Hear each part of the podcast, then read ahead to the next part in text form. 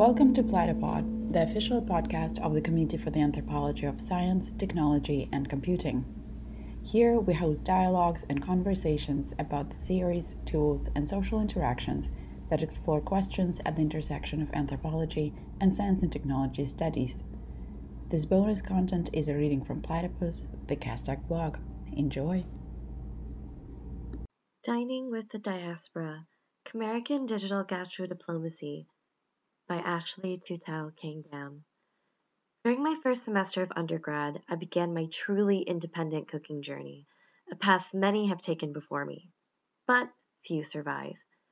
After weeks of failing to replicate one of my mother's simplest dishes, scrambled eggs with jasmine rice, I was devastated. Arriving home for winter break, I told her about my struggles. how I looked up many recipes online and tried making them all, adding milk, sprinkling in cheese, whisking the eggs with a particular technique. Nothing seemed to replicate the correct taste or texture. The familiar experience of eggs was absent. She laughed at me and explained she made them Khmer style, to which I promptly replied, What's Khmer style? Half smirking and rolling her eyes, Matt explained that the scrambled eggs have fish sauce, green onions, and black pepper in them. Make sure you use the good fish sauce, okay? Either Three Crabs brand or the squid brand. How did you not know this? Reflecting on the scrambled eggs incident across the years, I felt a bit estranged from and confused about my identity. As both Khmer and Vietnamese, and having grown up in the United States, I had a lot of questions about who I was and what I was eating. What was Khmer and Cambodian food, anyways? Why are there so many crossovers with things I ate with my Vietnamese family? How do people just know that something is Khmer? Inevitably, these thoughts trickled into conversations with my family, as well as into my online searches. Digital food spaces. What people are eating, how they are eating it, and why they are eating it have been debated throughout time and space. With increased engagements with food, with different types and layers of technologies, online food discourse has expanded rapidly. Yet, people have been forming and joining online communities to share their ideas, experiences, and perspectives around food in multimodal ways for decades. I refer to these communities as digital food spaces, DFS, defining them as online communities and platforms dedicated to the sharing of food centered media and ideas. I prefer DFS over the commonly used term of digital food platforms because of its broader framing. Many of these online communities have entire infrastructures which imbue particular authorities and responsibilities to users, including founders, moderators, and anonymous members. I have had my fair share of anonymous lurking and inactivity within DFS I am a part of, and as a result, I prefer the flexibility. After all, being present in a digital community differs from being present in a non digital one. DFS are spaces of cultural exchange and learning. It seems like for every niche food interest, there is a DFS looming somewhere on the internet. Scholars of digital food have examined these digitally captured worlds of food, noting their capacity to facilitate communities of users with shared interests into collective action. DFS allow for the demonstration of shared values among members, which can take many forms. For example, digital food activism, where users engage with and critique different parts of the food system online, or digital gastro diplomacy, where ideas of food and nationalism perpetually collide. Digital gastro diplomacy. Long before the invention of online culinary cultures, food and cuisine had historical significance within diplomatic relations. Unlike culinary diplomacy, which involves the expansion of relations through cuisine and the eating habits of visiting ambassadors or public figures, Gastrodiplomacy is centered on generated ideas around the foods of a country. Gastrodiplomacy is often paired with nation branding, where governments allow themselves to build distinguishable personas to bring awareness and express their democratic ideals in the global arena. As one scholar kindly explained to me, culinary diplomacy is governments towards other governments. Gastrodiplomacy is governments towards their people. Gastrodiplomacy is important because national foods expand a country's opportunities for increased cultural acceptance with other nations and its own citizens.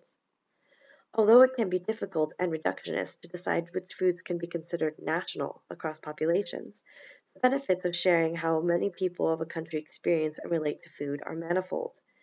Breaking bread, sharing tea, and exchanging fruits and other sweets are just some of the ways that people have historically bonded with one another, even in the absence of nation states. But how does one translate this into the digital? How can governments or other culinary authorities communicate to their people what kinds of food are recognized as significant within a shared national identity? This is where DFS come to play. As relatively accessible arenas for discussion and learning, they are integral parts of intervention for gastrodiplomatic initiatives. Therefore, we can understand gastrodiplomacy, specifically digital gastrodiplomacy, to be the collective tinkering of perceptions relating to unified ideas around a country's national foods within DFS. Unlike its non-digital form, in digital gastrodiplomacy, flows of power tend to shift and deviate. Authority on what foods are authentic or what dishes make up a part of a country's national foods expands to include more kinds of people. However, that does not dissolve the issues of overemphasizing the significance of certain foods over others within collective nationalist food narratives and visions.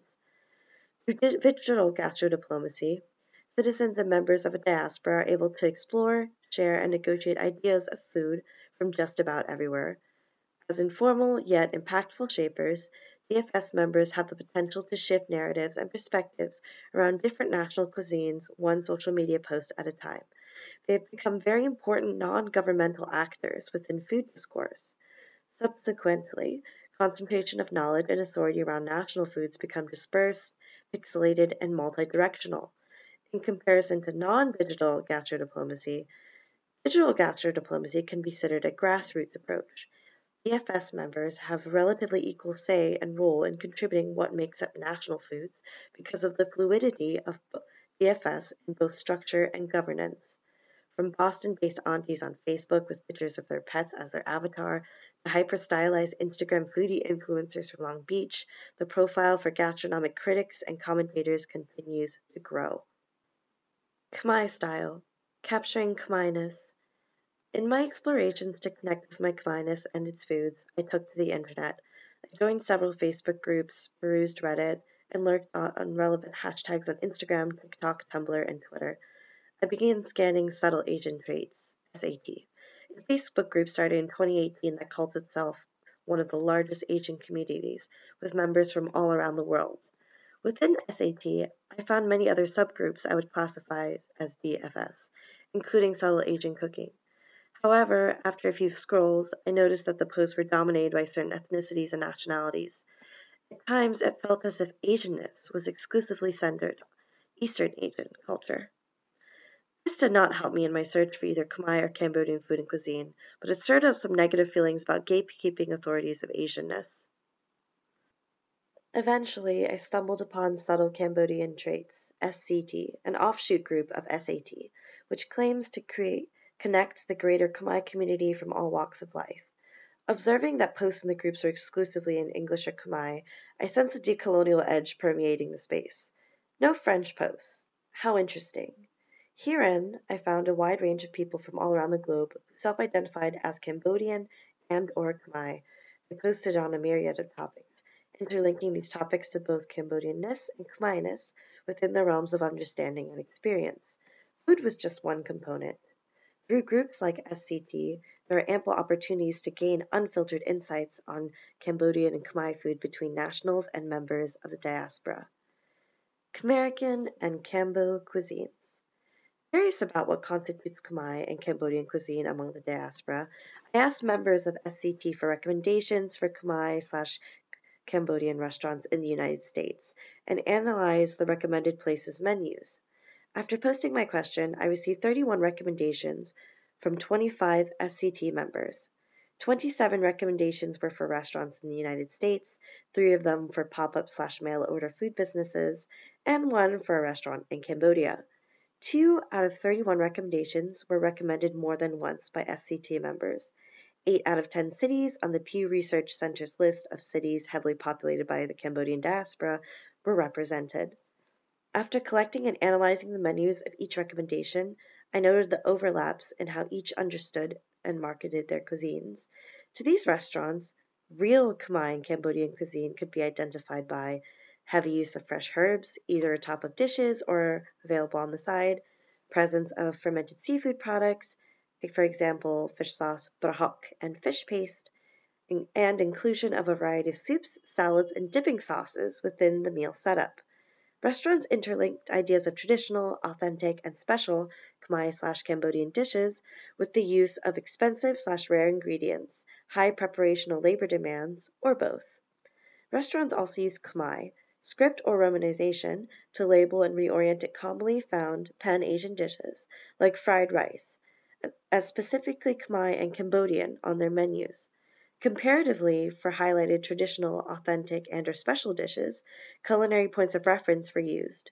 Descriptions would relate them to other nations' popular dishes. This allowed restaurants to to show patrons who are not familiar with Khmer or Cambodian cuisines to easily explore within their own comfort levels the unique features of these cuisines.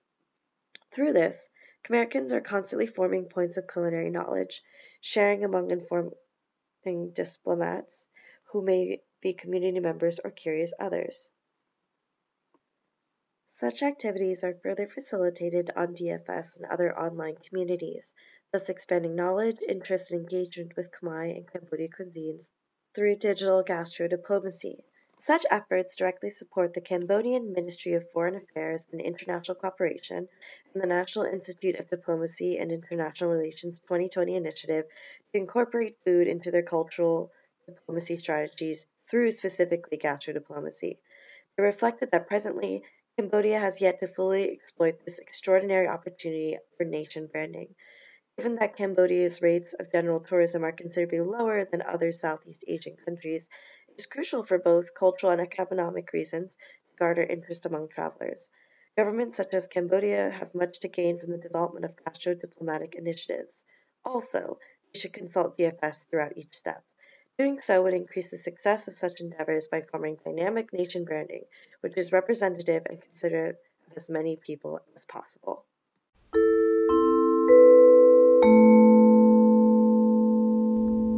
Thanks for tuning in. If you have any comments and feedback, feel free to share them with us on the blog. You can find the link to the post in the description of the episode.